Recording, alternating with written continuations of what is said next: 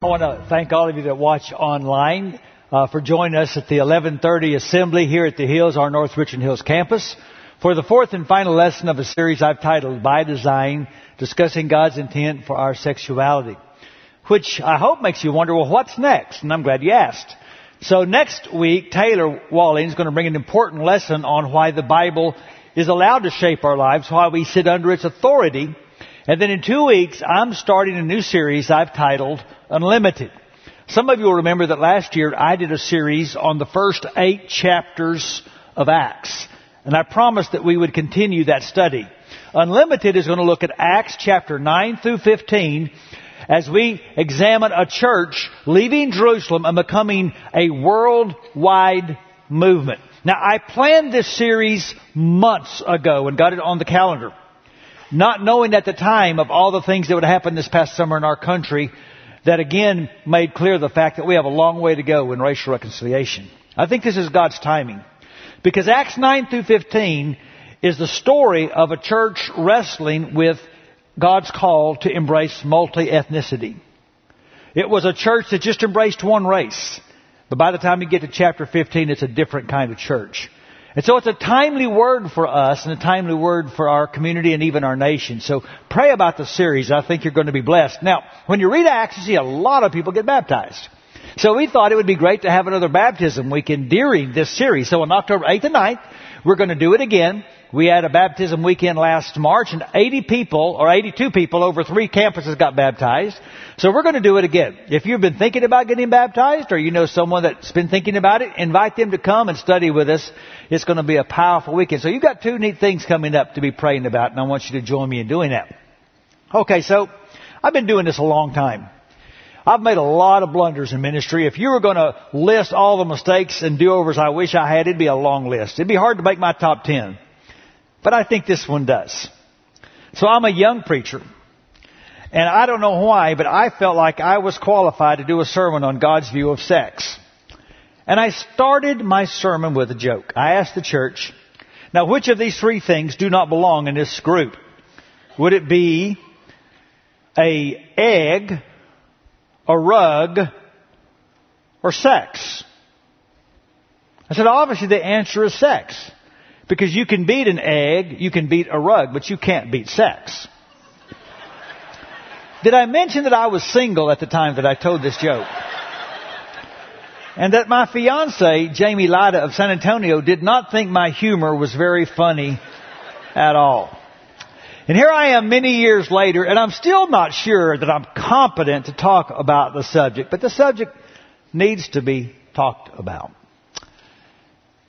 And I gotta say, I'm grateful for all the prayers of the last four weeks. I have felt covered in prayer. And I'm also so thankful for all of the conversations I've had. I've got to tell you, I have had more hard conversations in the last few weeks than any similar spell in my 38 years as a preacher. I say hard. I didn't say mean or ugly, but hard. Because I've become more convinced than ever of a statement I made the very first week. That when we misuse God's design for sexuality, souls get wounded.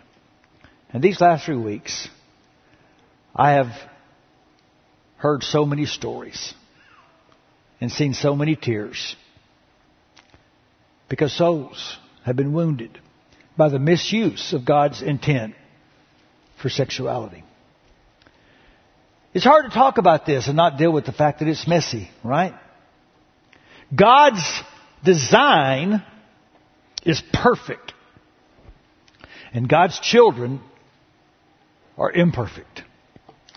And when the church tries to hold on to both, it just gets messy.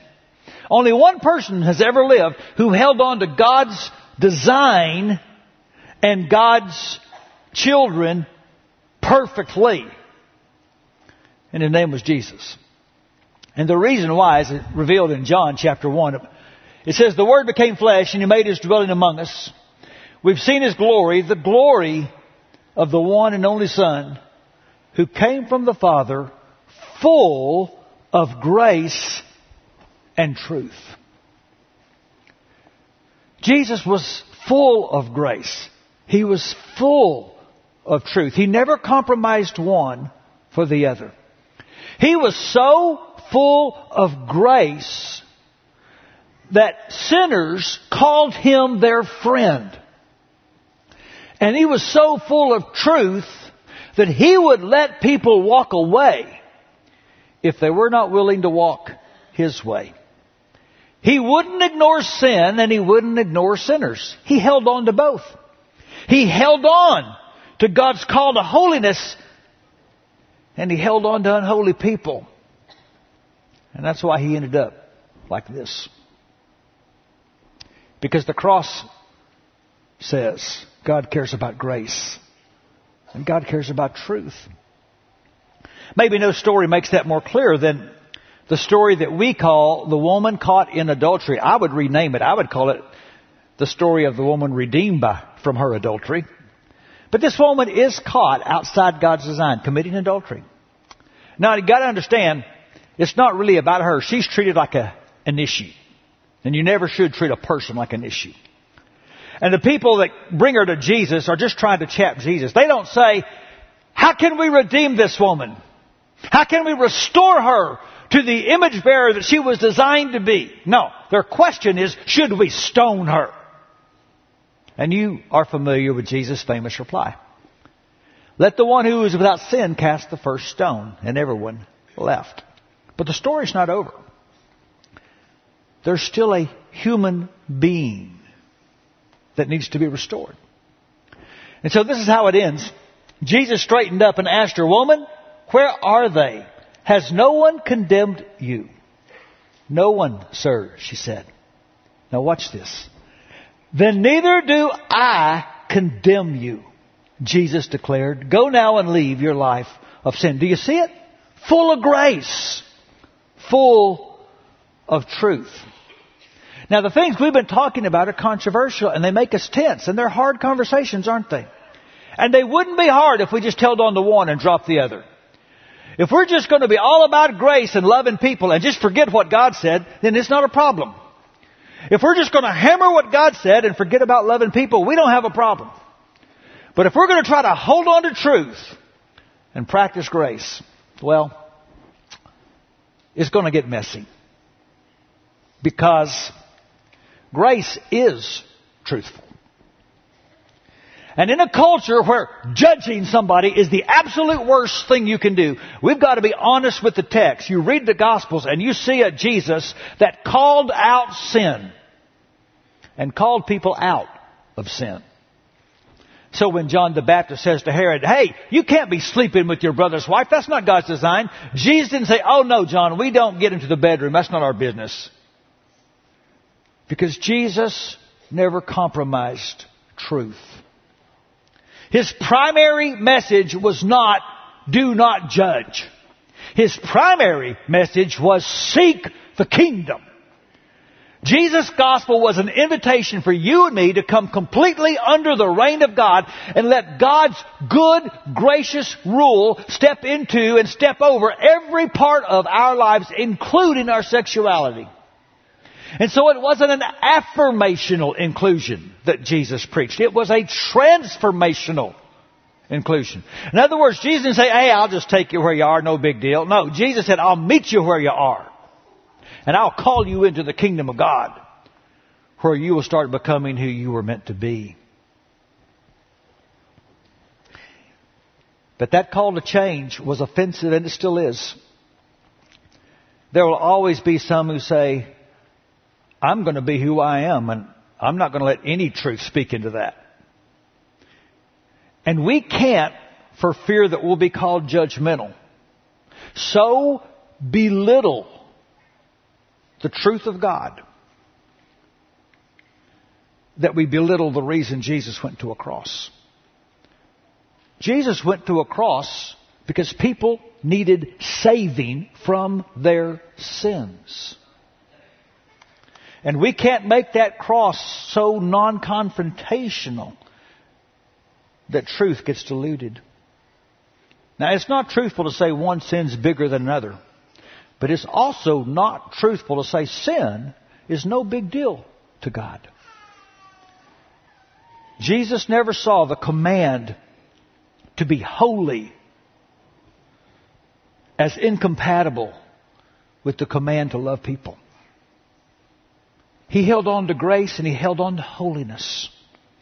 Look at how Paul puts it in Titus chapter 2. The grace of God has appeared that offers salvation to all people, no matter who they are, no matter what they've done.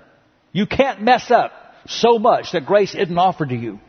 But that grace teaches us to say no to ungodliness and worldly passions and to live self-controlled, upright, and godly lives in this present age. And so, the church can't waffle here. We can't give an unclear word. The church must say, leave your life of sin. But not first. Because the first thing Jesus said was, Neither do I condemn you. Because truth is graceful. Now, no one left that day thinking Jesus didn't care about adultery. But everyone left that day knowing Jesus cared about that woman that was guilty of adultery. Because love is an orientation. And Jesus could call people out of sin because he was first willing to be called a friend of sinners. And he treated with dignity those he came to change before they changed. Because he didn't equate friendship with agreement. Sometimes we think, I can't be friendly to them because people might think I'm endorsing. Jesus didn't look that way. He could be friends with a tax collector without endorsing economic exploitation. He could let a prostitute crash his party and not feel like he was endorsing prostitution. Take a stand and keep your distance was not the way of Jesus. The Gospels don't give us stories of people that changed and then they came to Jesus. The Gospels are full of stories of people who came to Jesus. And then they began to change. And that's going to require a really, really high opinion of the Holy Spirit. I grew up in a church that never mentioned the Holy Spirit. It was a fairly legalistic environment, and our message was fix yourself, work harder, try harder, repent some, clean your act up, and then come to church. It was all based on how much you could control your flesh. To live the way of Jesus is to really believe that if people start following Jesus, the Holy Spirit will start to change them. And it means returning to its rightful place. The words of Jesus, love your neighbor as yourself. And the rightful place is top two, because that's where Jesus put it. Love God. Love people. Top two. And you know what? It gets messy. Let's not pretend. It just gets messy. We're trying to hold on to truth. We're trying to hold on to grace. And it gets messy. But every now and then you get a story of someone who did it like Jesus. One of those stories involves a man named Dan Cathy and Shane Windmeyer. Shane is on the left, Dan Cathy on the right. You might recognize his name. He's the chairman of C- uh, CEO of Chick-fil-A. And a couple of years ago, it got a lot of mass media attention when he came out in favor of traditional marriage.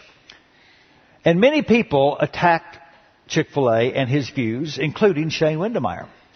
Shane Windmeyer is a gay man. He's a LGBT activist. And he organized boycotts of Chick-fil-A. And then his phone rang. And it was Dan Cathy saying, could we meet and talk? He was suspicious, but they did meet. They met a number of times. And Dan Cathy invited him to come sit in his suite at the Chick-fil-A Peach Bowl last year. Shane went, and he wrote this article in the Huffington Post. He says, throughout the conversation at the Chick-fil-A bowl game, as a personal guest of Dan Cathy, He expressed a sincere interest in my life, wanting to get to know me on a personal level. He wanted to know about where I grew up, my faith, my family. In return, I learned about his wife and kids. I gained an appreciation for his devout belief in Jesus Christ and his commitment to being a follower of Jesus more than a Christian. Dan expressed regret and genuine sadness when he heard of people being treated unkindly in the name of Chick-fil-A.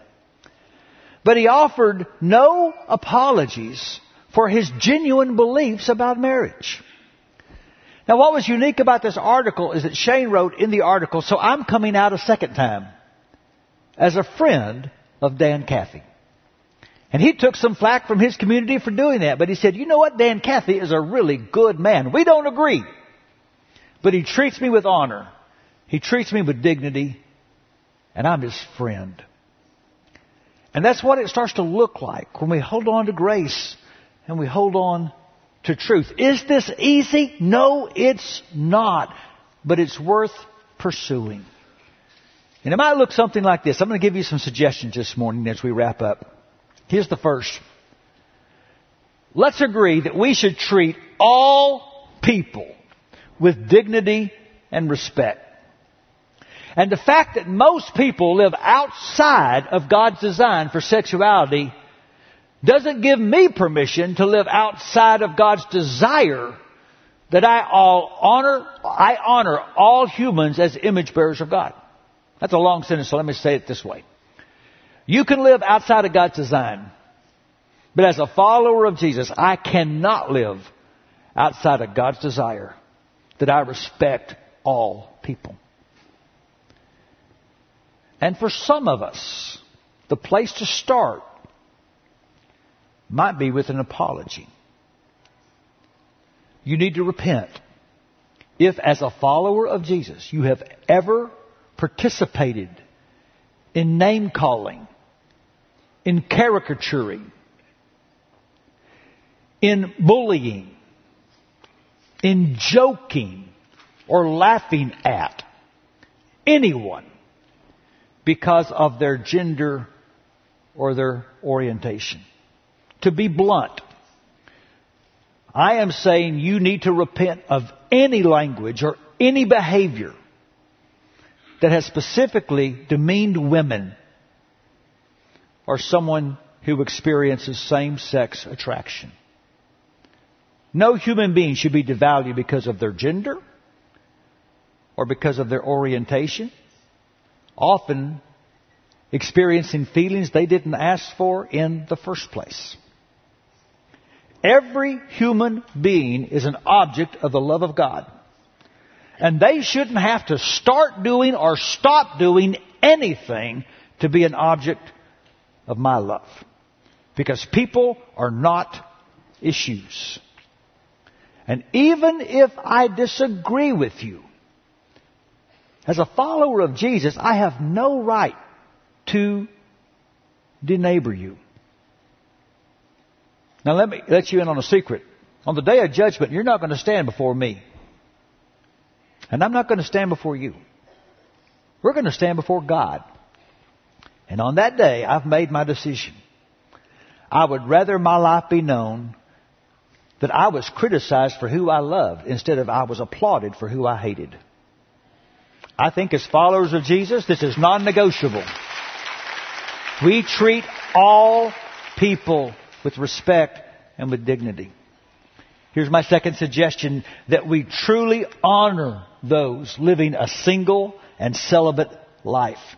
And the failure of many churches and many Christians to do this reflects, I think, a sad accommodation to our culture's worship of the idol of sex. Single and celibate Christians are not broken. They're not inadequate. They're not incomplete. They do not need to be fixed. I said this in our second message and got more response to it than any message I have preached in years, and I want to say it again. One is a whole number. Maybe the most controversial thing I've said in this entire series, but it's my conviction. The Bible never says sexual activity is a human entitlement. You can live a completely healthy, flourishing life and never have an active sex life. I remind you again, the Christian faith is built on the identity of a man that we say is the most complete man who ever lived, and he lived his entire life celibately. Now, I have been clear that I think the Bible is clear that God's gift of sex belongs only in the parameter of a heterosexual marriage. And if you are not in a marriage like that, then God's call to you is to honor Him and steward your sexuality by living a celibate life. And when we have people in our church who are doing this, they do not need to be pitied. They need to be honored and esteemed for the radical faith it takes as a single and celibate Christian to pursue the way of Jesus. And we need to recover this. Here's my third suggestion. Let's genuinely support fellow believers who struggle to steward their sexuality according to God's design. And that's all of us. Every one of us struggles with disordered sexual desires. None of us have perfectly stewarded our sexuality. I've heard so many stories. Stories of affairs. Stories of divorces. Stories of sex outside of marriage and sex before marriage. Stories of deep wounds. Stories of people who experience same sex attraction. And I want to take a moment and talk about that especially for, her. because it seems often in the church that we've grown to the point that you can be honest about a lot of struggles. But if you experience same sex attraction, we would prefer that you just keep that to yourself and stay away. But isn't it true that God's grace to you in your own struggle, whatever it was, was often mediated to you through someone else's honesty about their struggle. In other words, God helped you deal with your struggle by hearing the story of someone else being honest about their struggle. That we do this thing called following Jesus to better when we do it together. So, one of my favorite stories from the recent Summer Olympics in Rio was the women's 5K preliminary heat. And a woman named Kelly Hamblin from New Zealand stumbled. And in falling, she tripped Abby D'Agostino from the United States. Abby could have just gotten up quickly and tried to catch up and qualify for the next heat. But instead she stopped to help Kelly get up and make sure she was okay. They started running again, and then Abby fell, not realizing she had a torn ACL. And rather than going on, Kelly stopped to help Abby up. And they finished the race together. That's the only way you can finish the race of following Jesus. With someone else. You see, we were all built with this need for love. All of us. And in the Bible, the primary way your need for love gets met is not in marriage. It's in the church. In fact, the greatest chapter on love in the Bible, 1 Corinthians 13, we read it a lot at weddings. It wasn't written to talk about marriage. It was written to talk about life and doing church together when it's hard. You see, it's hard to embrace celibacy in the life and the culture we live in. And nobody's going to do it if it means we're calling you to refuse love instead of receive love. The cross is a reality for every believer. And it can only be born in community. And if you're a single person, and especially if you experience same-sex attraction, you can't carry it alone. And so, I read last week from Sam Allberry, who's a minister of an Anglican church in England. He experienced the same-sex attraction. He writes, Over the last couple of years, I have felt increasingly concerned that when it comes to our gay friends and family members, many of us Bible believing Christians are losing confidence in the gospel. We're not always convinced it really is good news for gay people. We're not always sure we can really expect them to live by what the Bible says. It's simply not possible to argue for gay relationships from the Bible. God's Word is in fact clear. The Bible consistently prohibits any sexual activity outside of marriage. Now, as someone who experiences homosexual feelings, this is not always an easy word to hear.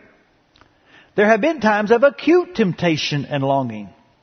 But I've learned that what we give up for Jesus does not compare to what He gives back.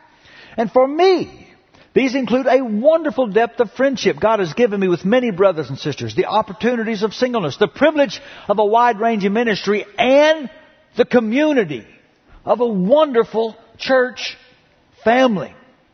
Do you hear what he's saying? I can deal with my struggle. I can bear my temptation. I can carry my cross because I'm not doing it alone. I'm surrounded by family.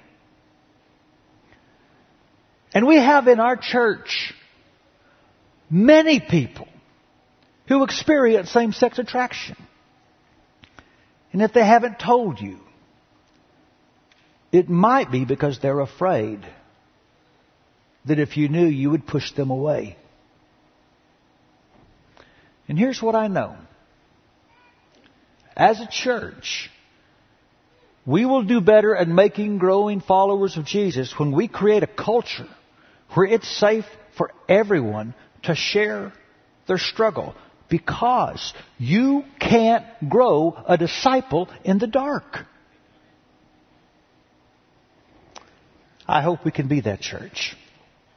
I hope we can be clear to anyone that wants to follow Jesus. You are welcome here. Remember, love is an orientation. And love doesn't see grace and truth as incompatible. Love doesn't think grace and truth are either or. It thinks they are both and. And so, let's be clear that we must recover and affirm the call to sexual holiness. And sadly, the modern church has so modeled the prevailing cultural value regarding sexuality that we've lost credibility when we critique it. An example. So I'm aware of a Christian uh, dating website helping Christian people meet online. And you fill out a profile, and one of the questions you're asked is, are you willing to sleep with this person you want to meet before you are married? And the overwhelming majority of 60 something percent say yes. We are losing as a church the right to speak a much needed word into our culture about their worship of sex because so many Christians are bowing down to the exact same idol. I know this makes us uncomfortable. Somebody's thinking, why do we have to talk about this? I mean, after all, the church should be a place of tolerance, not judgment. church should be a place of tolerance and a place of love. But let me be clear. Love and tolerance aren't completely equal. God loves everybody. But that does not mean God will tolerate everything. In fact, God is intolerant of sloppy tolerance in his church. Hear the words of Jesus to a church in Revelation chapter 2. Nevertheless, I have this against you. You tolerate that woman Jezebel, who calls herself a prophet. By her teaching, she misleads my servants into sexual immorality. You see, the sexual ethics of his disciples really matters to Jesus. Let me make that more personal. If you are a follower of Jesus, how you steward your sexuality is a big deal to Jesus. There are eight vice lists in the New Testament, a list of behaviors that are not compatible with kingdom values. In every single one of those lists, sexual immorality is mentioned. You see, God's not embarrassed by His design. God doesn't apologize for His standards. God is not up in heaven saying, Oh, I wish I had a do over. I would not have made it like I made it. God honors and is honored by His design. So hear the word of the Lord. 1 Thessalonians 4. It is God's will that you should be sanctified, that you should avoid sexual immorality, that each of you should learn to control your own body in a way that is holy and honorable. Not in passionate lust like the pagans who do not know God. And that in this matter, no one should wrong or take advantage of a brother or sister. The Lord will punish all those who commit such sins, as we told you and warned you before. For God did not call us to be impure, but to live a holy life. Therefore, anyone who rejects this instruction does not reject a human being, but God, the very God who gives you His Holy Spirit. You notice Paul said, I've warned you about this. Why? Because I love you. That's why you give warnings. I read about an evangelist who went to Australia and he was on Botany Beach with a friend. He took off his shirt, was about to go into the water, and his friend said, Don't you see that sign? Warning, sharks? He said, Oh, they don't mean anything. And he said, Mate, over 200 Australians have lost their lives here to sharks. Now you've got to decide. Is that sign there, and is that warning trying to keep you from having fun? Or is it trying to save your life? And so we've got to ask ourselves when the Bible warns us, what kind of God is God? Is He a good Father? And does He want what is the very best for us?